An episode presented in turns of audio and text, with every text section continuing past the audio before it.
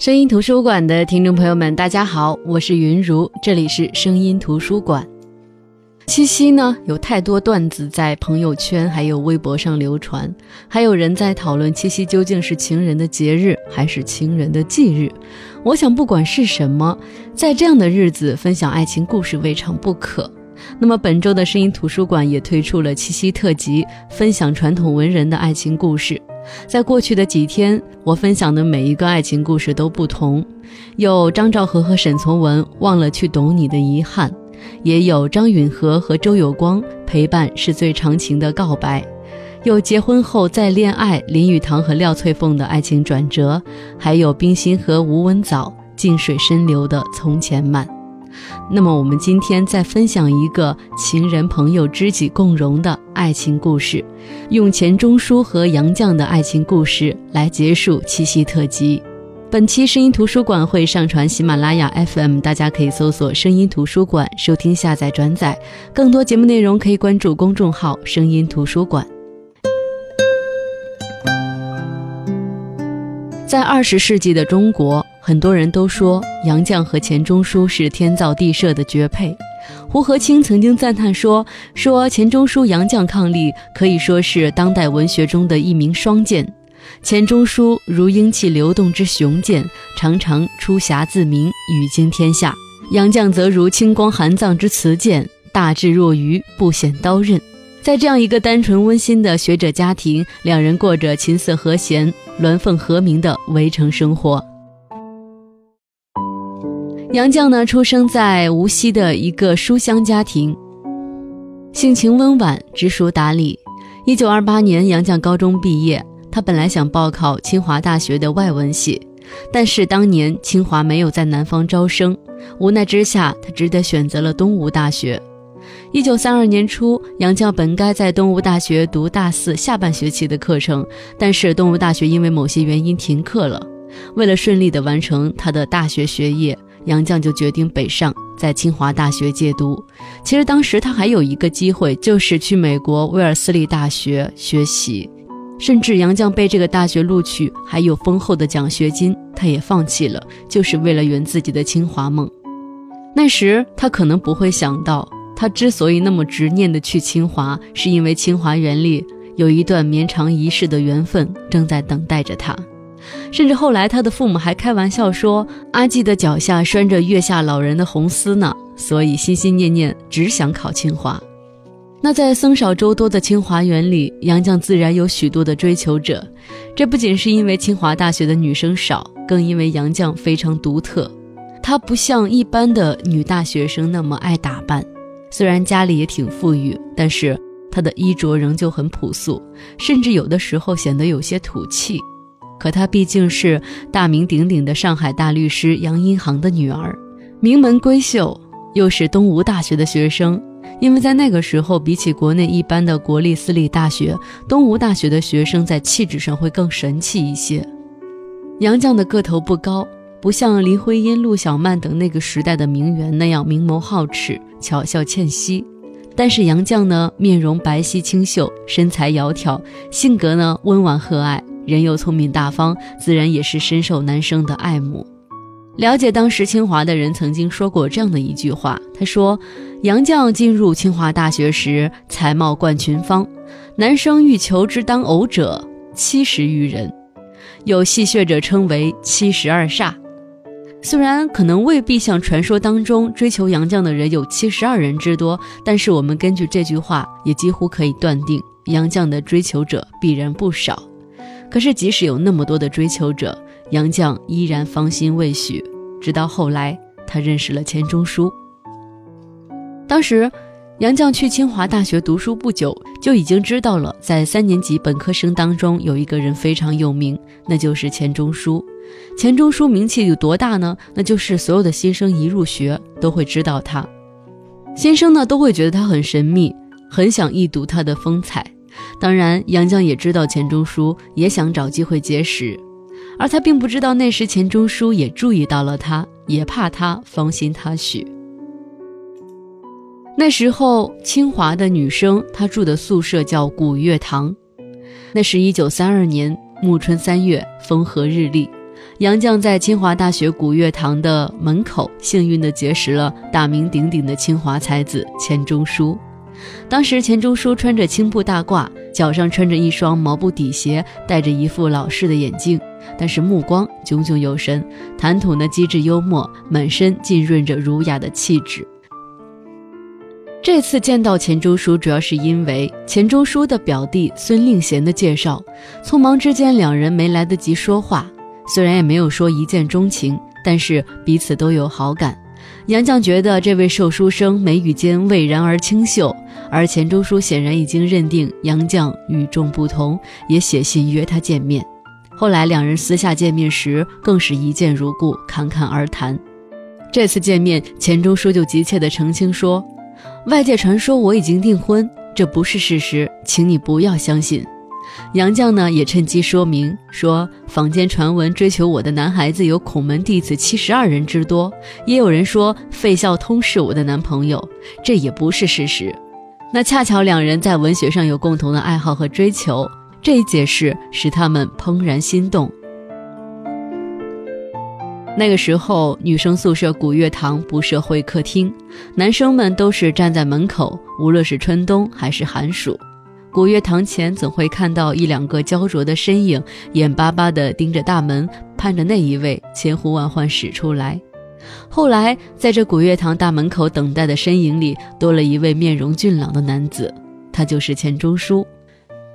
钱钟书是清华西方语言文学系的学生，在西语系，他是有名的才子。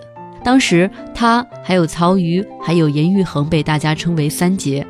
而钱钟书呢，在这三杰里又格外的出众些。教文学的吴福教授曾经称赞钱钟书说：“自古人才难得，出类拔萃，卓尔不群的人才尤为不易得。当今文史方面的杰出人才，在老一辈当中要推陈寅恪先生，在年轻一辈当中要推钱钟书，他们都是人中之龙。那钱钟书呢，家世也特别好。”他也是江苏无锡人，出身名门。他的父亲钱基博呢，是近代著名的古文家，曾经先后担任过圣约翰大学、光华大学、清华大学、浙江大学等校的教授。那钱钟书和杨绛就这样在水木清华的茵茵校园当中相爱了。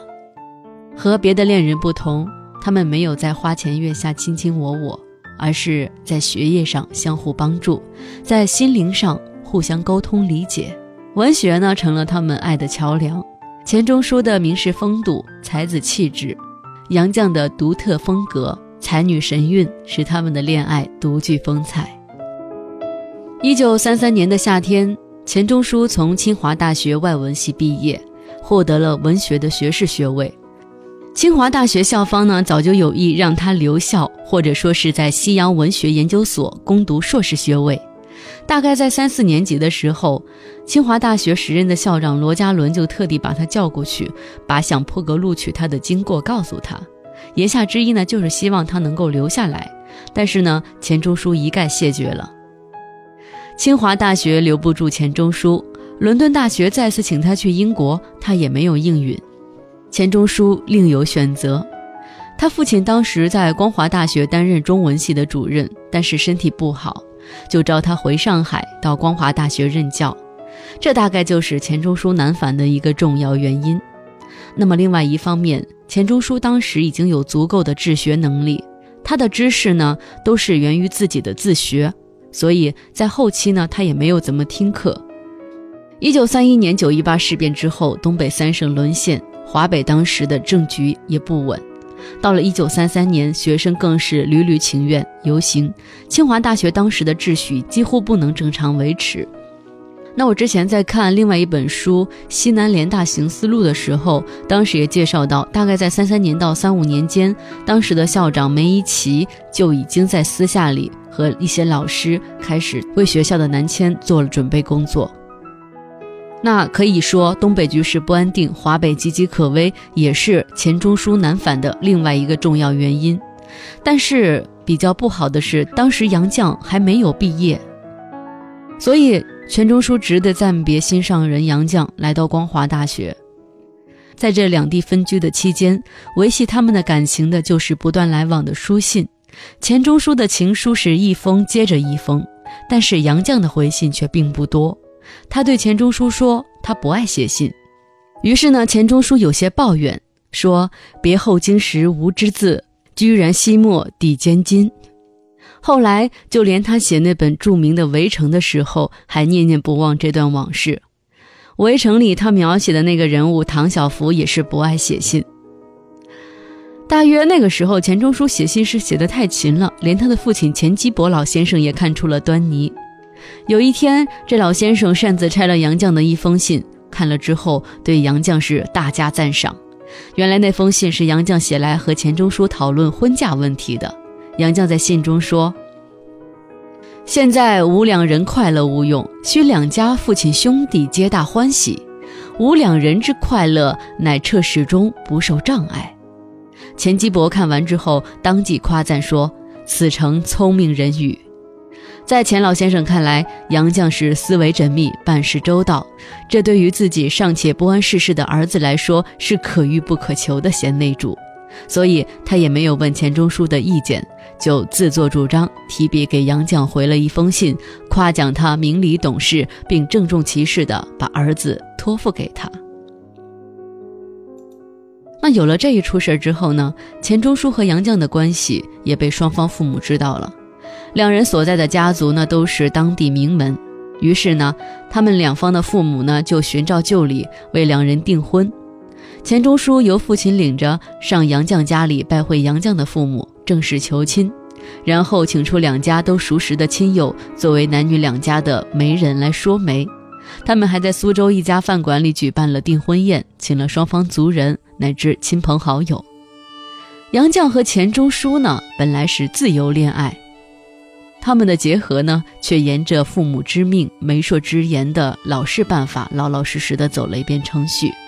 钱钟书有时觉得这事儿颠倒了，杨绛呢也会觉得茫然，他甚至茫然不记得这婚到底是怎么定的，只知道从此他是莫存的未婚妻了。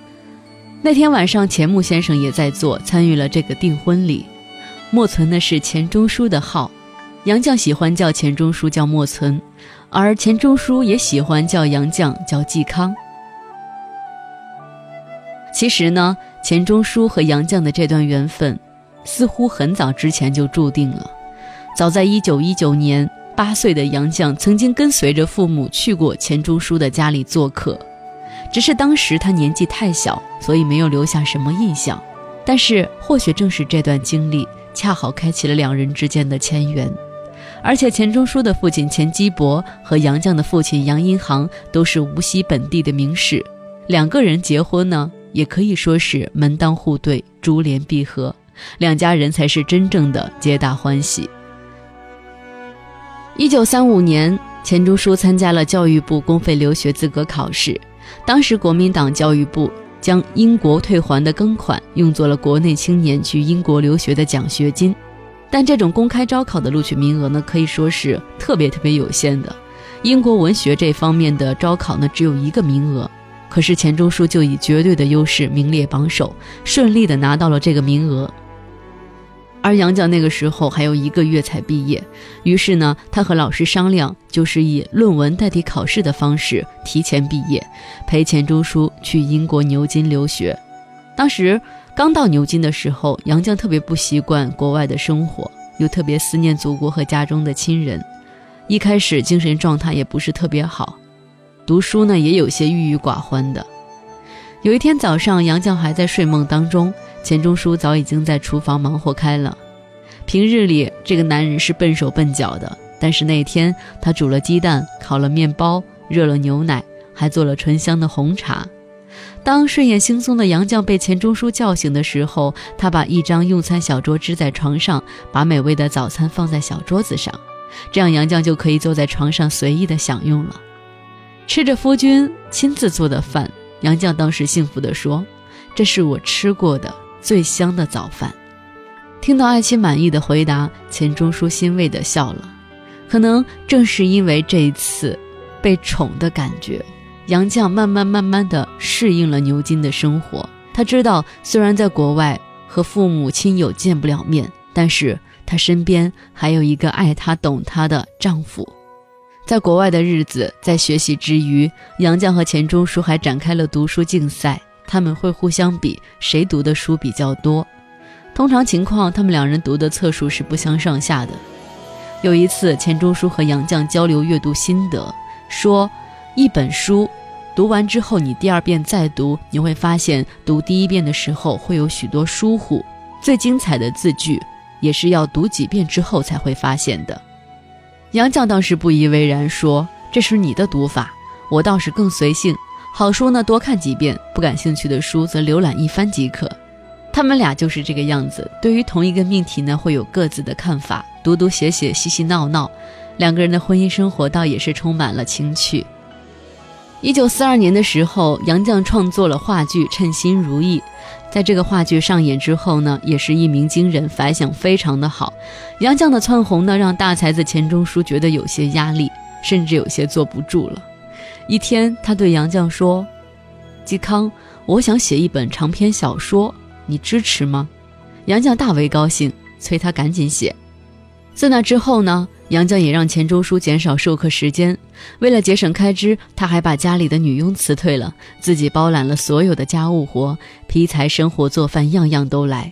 经常被烟火熏得满眼是泪，也会有时候在做饭的时候不小心切破手指。之前我在分享杨绛的《我们仨》那本书当中，不管是从杨绛回忆当中阿元对于妈妈的评价，还是钱钟书对于。呃，妻子杨绛的评价，我们都知道，其实杨绛是特别特别不擅长做家务活的。可是，在这个时候，她甘心成为围着家务去转的那个女人。而且，我们知道杨绛其实也是非常有才气的。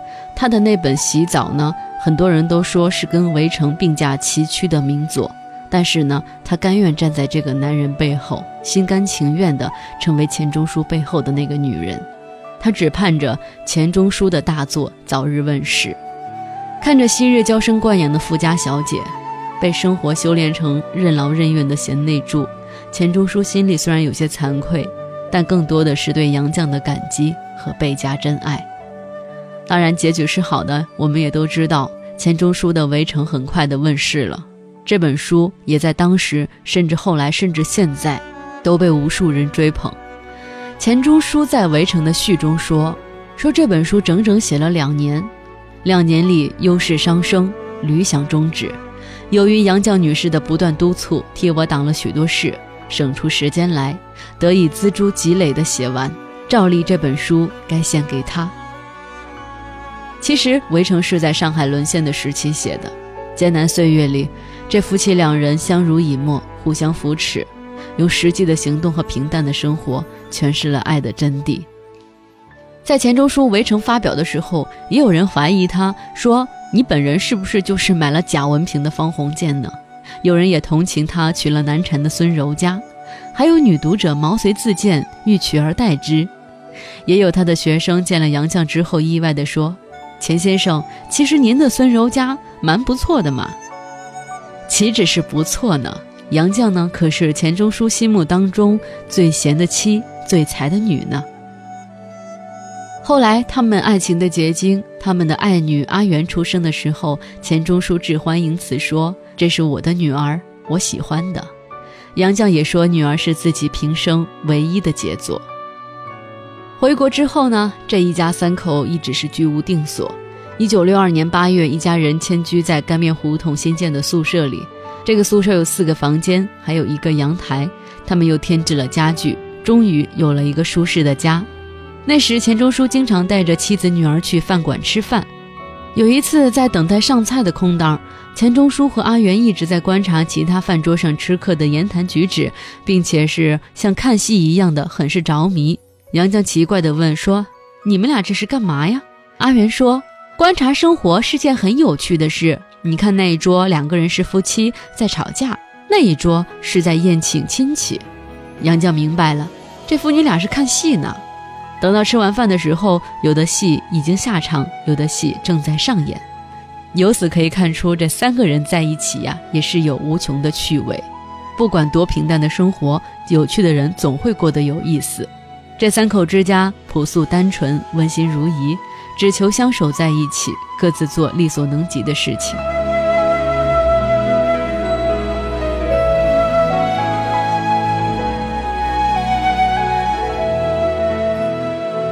但是呢，他们这一家人也经历了许多磨难。他们和其他文人一样，都没有逃过十年浩劫。但是比十年浩劫更为残忍的就是，白发人送黑发人，送完黑发人之后，送走了陪伴他的那个人。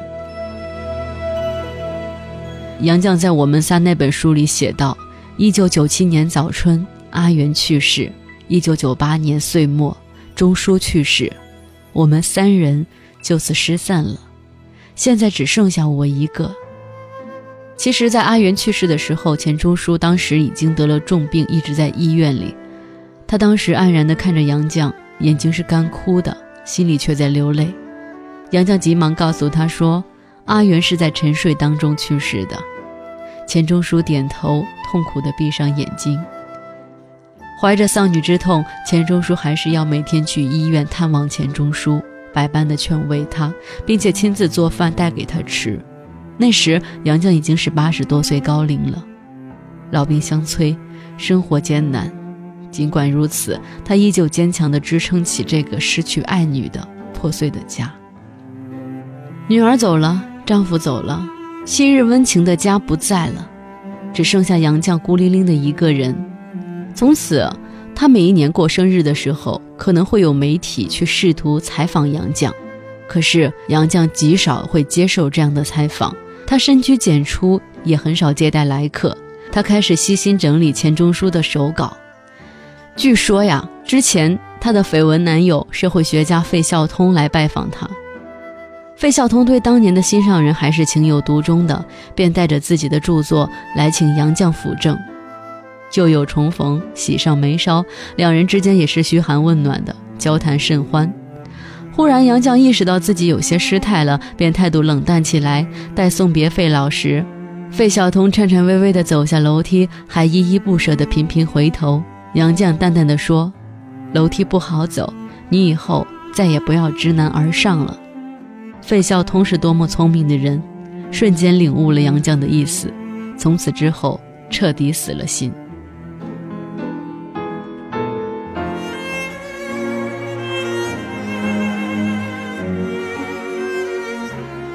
这就是钱钟书和杨绛的故事，也是今天声音图书馆的内容，是这次七夕特辑的最后一个故事。